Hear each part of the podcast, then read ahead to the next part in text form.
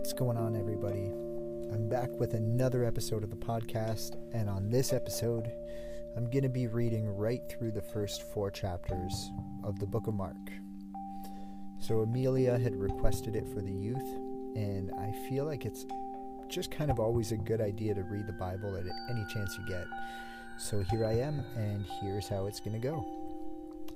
We're going to be reading the first four chapters tonight then we're going to be reading the following four chapters tomorrow night, and so on.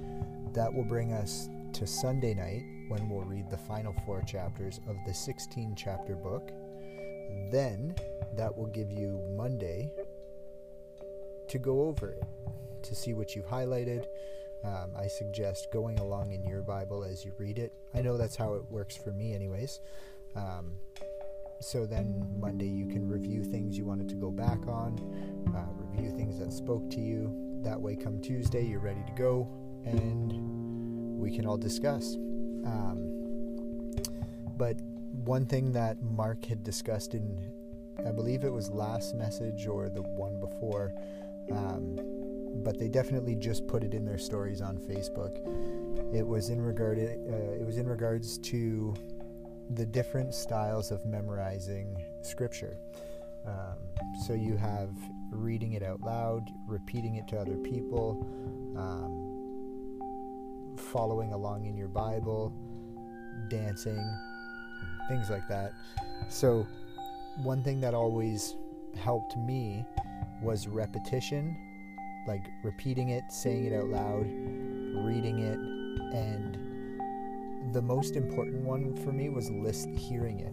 Like for me, an audio Bible, I don't suggest that being your only source of reading the Bible. Um, like you should have moments where you're just like times where you just go and spend time reading your physical Bible.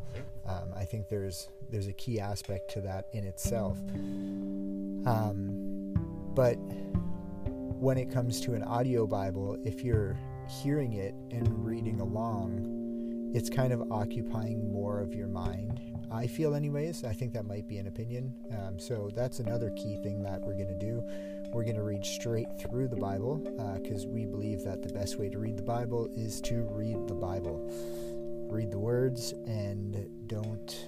Um, I'm not trying to interject. I'm just trying to read the Bible and see what God wants to put on our hearts uh, through His Word. So, uh, with that being said, I'm just going to give you guys a pre warning um, that I will mess up words. I will butcher every single name aside from the holy name of Jesus. Um, but I promise we will get through it. so, with that being said, let's get into episode number one, which will be chapter one through four. So, I had recorded all of this, but I realized that I didn't plug my microphone in, so it was a terrible sound. Uh, so, something that I explained here is at the beginning of the at the beginning of the book here, it will give you a brief explanation. Um, a lot of times it's about either the setting when the book was written um, or like the type of culture it was or what the person who's writing it what their background is um, or maybe it just gives you like an intro uh, type thing where it just kind of breaks down what you're about to read and how it's laid out which is what it does in this book here so the intro for Mark is right here. Perfect. So I'm going to be reading out of the NIV. Um, that's the New International Version. I usually read out of the ESV, which is the English Standard Version. Um, I don't usually go to the message unless I'm looking to um, drastically modernize something. And so I could definitely, I would suggest checking things out if you if a scripture hits you a certain way check it in different in different translations um, and just see what one what one fits best not not so much what one fits best for you, but what one feels, uh, what one you could you could take away the most from, I guess. Um, so, the intro. Just give me a moment here.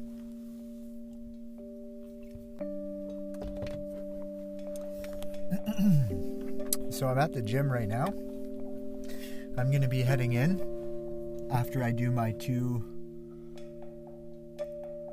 um, sorry, after I read my two chapters, because then I have a special guest who's going to be reading the other two chapters.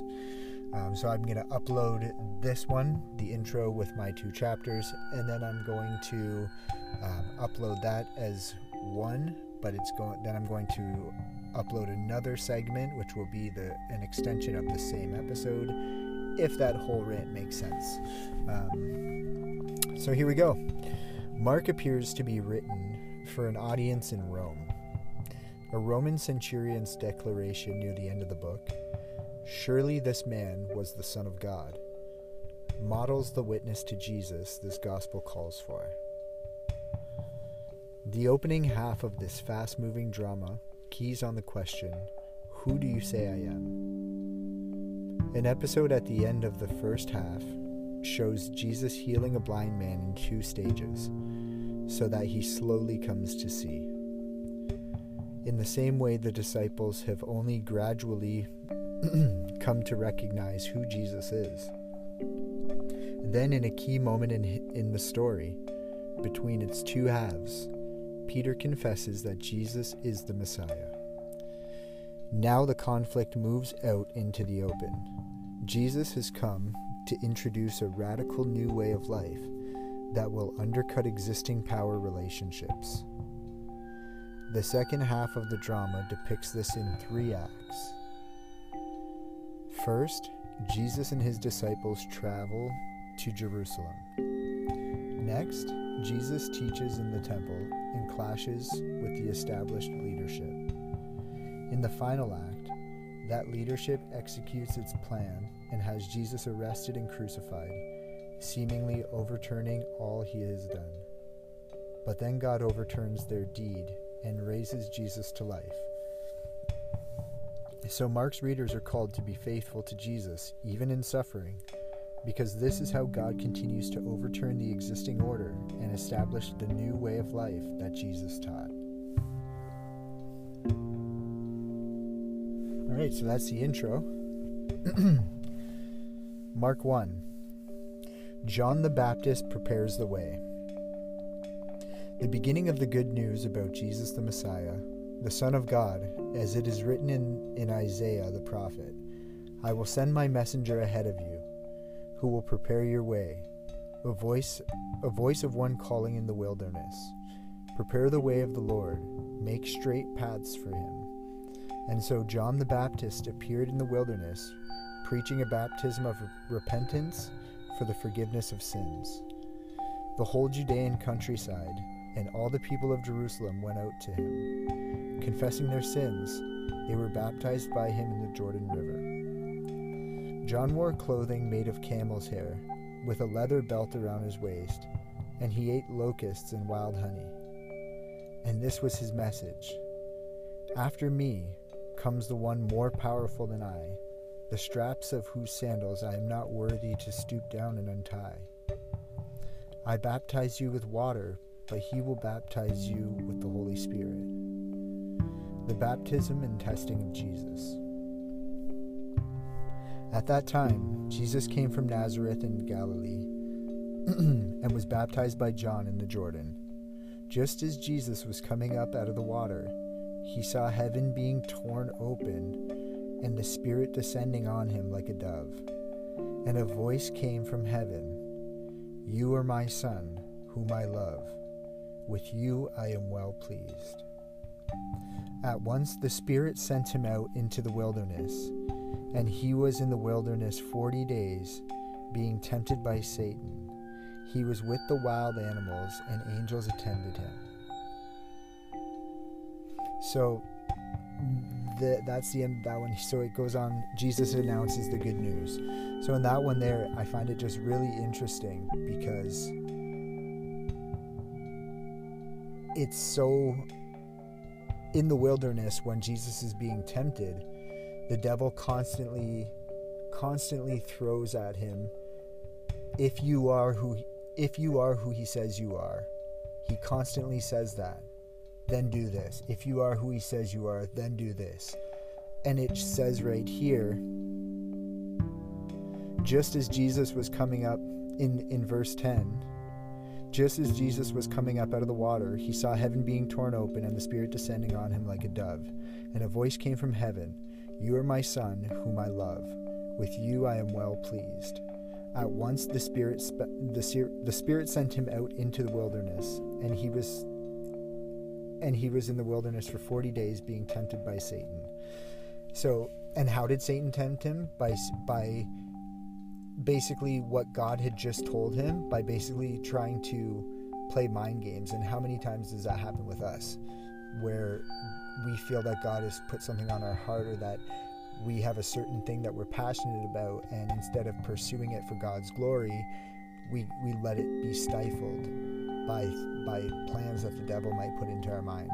Um, so I said I wouldn't interject, but that was something that I heard somebody say one time, and it was really uh, impactful. So, moving right on, Jesus announces the good news.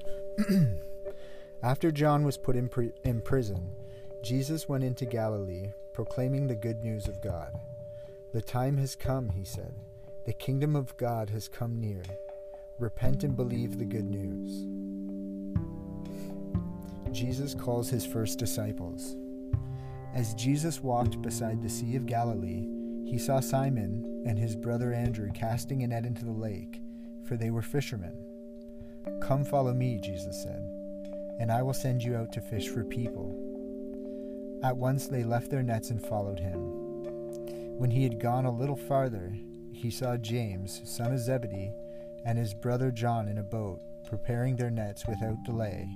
Oh, preparing their nets. without delay, he called to them and they left their father Zebedee in the boat with the hired men and followed him. Jesus drives out an impure spirit. They went to Capernaum, and when the Sabbath came, Jesus went into the synagogue and began to teach. The people were amazed at his teaching because he taught them as one who had authority, not as the teachers of the law. Just then, a man in their synagogue who was possessed by an impure spirit cried out, What do you want with us, Jesus of Nazareth? Have you come to destroy us? I know who you are, the Holy One of God. Be quiet, said Jesus sternly. Come out of him. The impure spirit shook the man violently and came out of him with a shriek. The people were also amazed that they asked each other, What is this? A new teaching? And with authority. He even gives orders to impure spirits, and they obey him. News about him quickly spread over the whole region of Galilee. Jesus heals the many. As soon as they left the synagogue, they went with James and John to the home of Simon and Andrew. Simon's mother in law was in bed with a fever, and they immediately told Jesus about her. So he went to her, took her hand, and helped her up. The fever left her and she began to wait on them. Wait on them meaning like getting them food and stuff like that, not just sitting there like. Um, that evening, after sunset, the people brought the people brought to Jesus all the sick and demon possessed. The whole town gathered at the door, and Jesus healed many who had various diseases. He also drove out many demons but he would not let demons speak because they knew who he was. Hmm. Jesus prays in a solitary place. Very early in the morning, while it was still dark, Jesus got up, left the house, and went off to a solitary place where he, pray, uh, where he prayed. Simon and his companions went to look for him and when they found him, they exclaimed, Everyone is looking for you. Jesus replied, Let us go somewhere else, to the nearby villages, so I can preach there also. That is why I have come. So he traveled through Galilee, preaching in their synagogues and driving out demons. Jesus heals a man with leprosy. A man with leprosy came came to Jesus and begged him on his knees, "If you are willing, you can make me clean." Jesus was indignant. He reached out his hand and touched the man. "I am willing," he said. "Be clean." Immediately the leprosy left him and he was cleansed. Jesus sent him away, and at once with a strong warning, See that you don't tell anyone. Okay, I'm just going to reread that.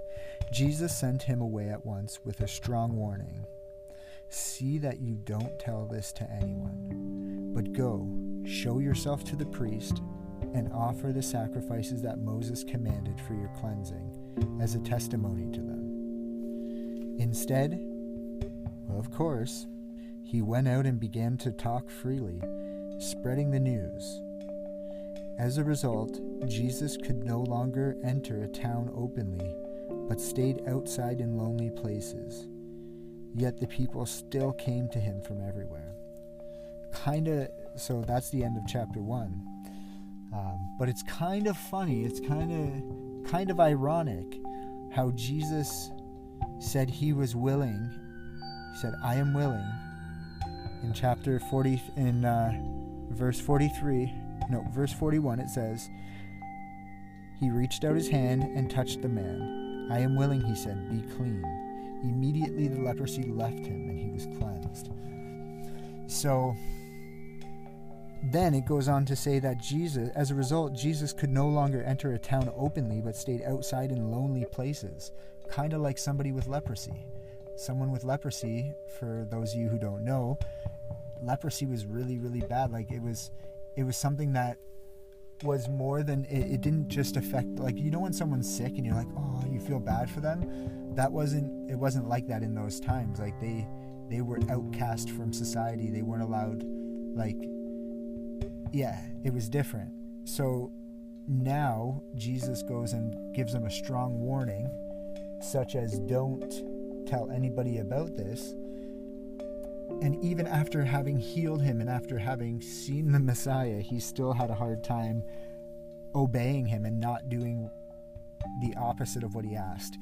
Um, so I think that's it's kind of it's kind of ironic how the man with leprosy kind of cast leprosy on Jesus in a sense, but um, yeah, no, not trying to interject too much. Don't don't mix that up. Like I said, Jesus was given leprosy.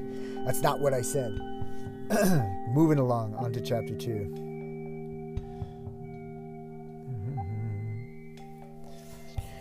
Jesus forgives and heals a paral- heals a paralyzed man. One second here. Just gonna finish up my pre-workout. Jesus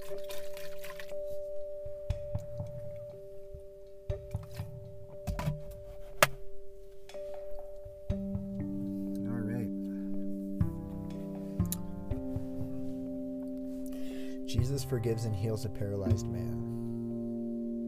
A few days later, when Jesus again entered Capernaum, the people heard that he had come home.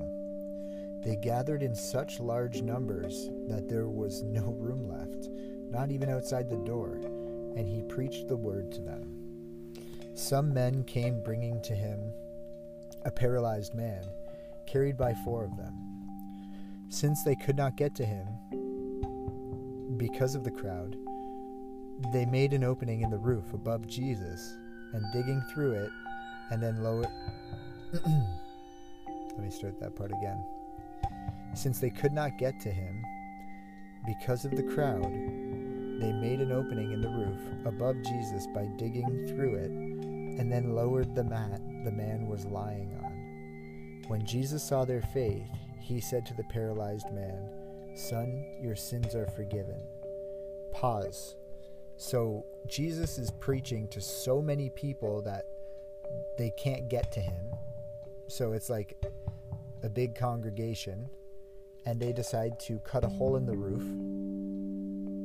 I'm assuming dropping a bunch of dirt and mud and stuff, like whatever the roof's made out of, dropping that down onto Jesus and that area. And instead of having security or Simon or one of his buddies having them escorted out, what does he say? Son, your sins are forgiven. Moving on to verse 6. Now, some teachers of the law were sitting there, thinking to themselves, Why does this fellow talk like that? He's blaspheming. Who can forgive sins but God alone? Immediately, Jesus knew in, in his spirit that this was what they were thinking in their hearts. And he said to them, Why are you thinking these things? Which is easier? To say to a paralyzed man, Your sins are forgiven, or to say, Get up, take your mat, and walk? But I want you to know that the Son of Man has authority on earth to forgive sins. So he said to the man, I tell you, get up, take your mat, and go home. He got up, took his mat, and walked out in full view of all of them. This amazed everyone, and they were praising God, saying, We have never seen anything like this. Jesus calls Levi and eats with sinners. Once again, Jesus went out beside the lake. A large crowd came to him, and he began to teach them. As he walked along, he saw Levi, the son of Alphaeus, sitting at the tax collector's booth. Follow me, Jesus told him. And Levi got up and followed him. While Jesus was having dinner at Levi's house, many tax collectors and sinners were eating with him and his disciples, for there were many who followed him. When the teachers of the law, who were Pharisees, saw him eating with sinners and tax collectors, they asked his disciples, Why does he eat with tax collectors and sinners? On hearing this, Jesus said to them, It is not the healthy who need a doctor, but the sick. I have not come to call the righteous, but sinners. Jesus questioned about fasting. Now John's disciples and the Pharisees were fasting. Some people came and asked Jesus, how is it that John's disciples and the disciples of the Pharisees are fasting, but yours are not? Jesus answered, How can the guests of the bridegroom fast while he is with them? They cannot so long as they have him with them.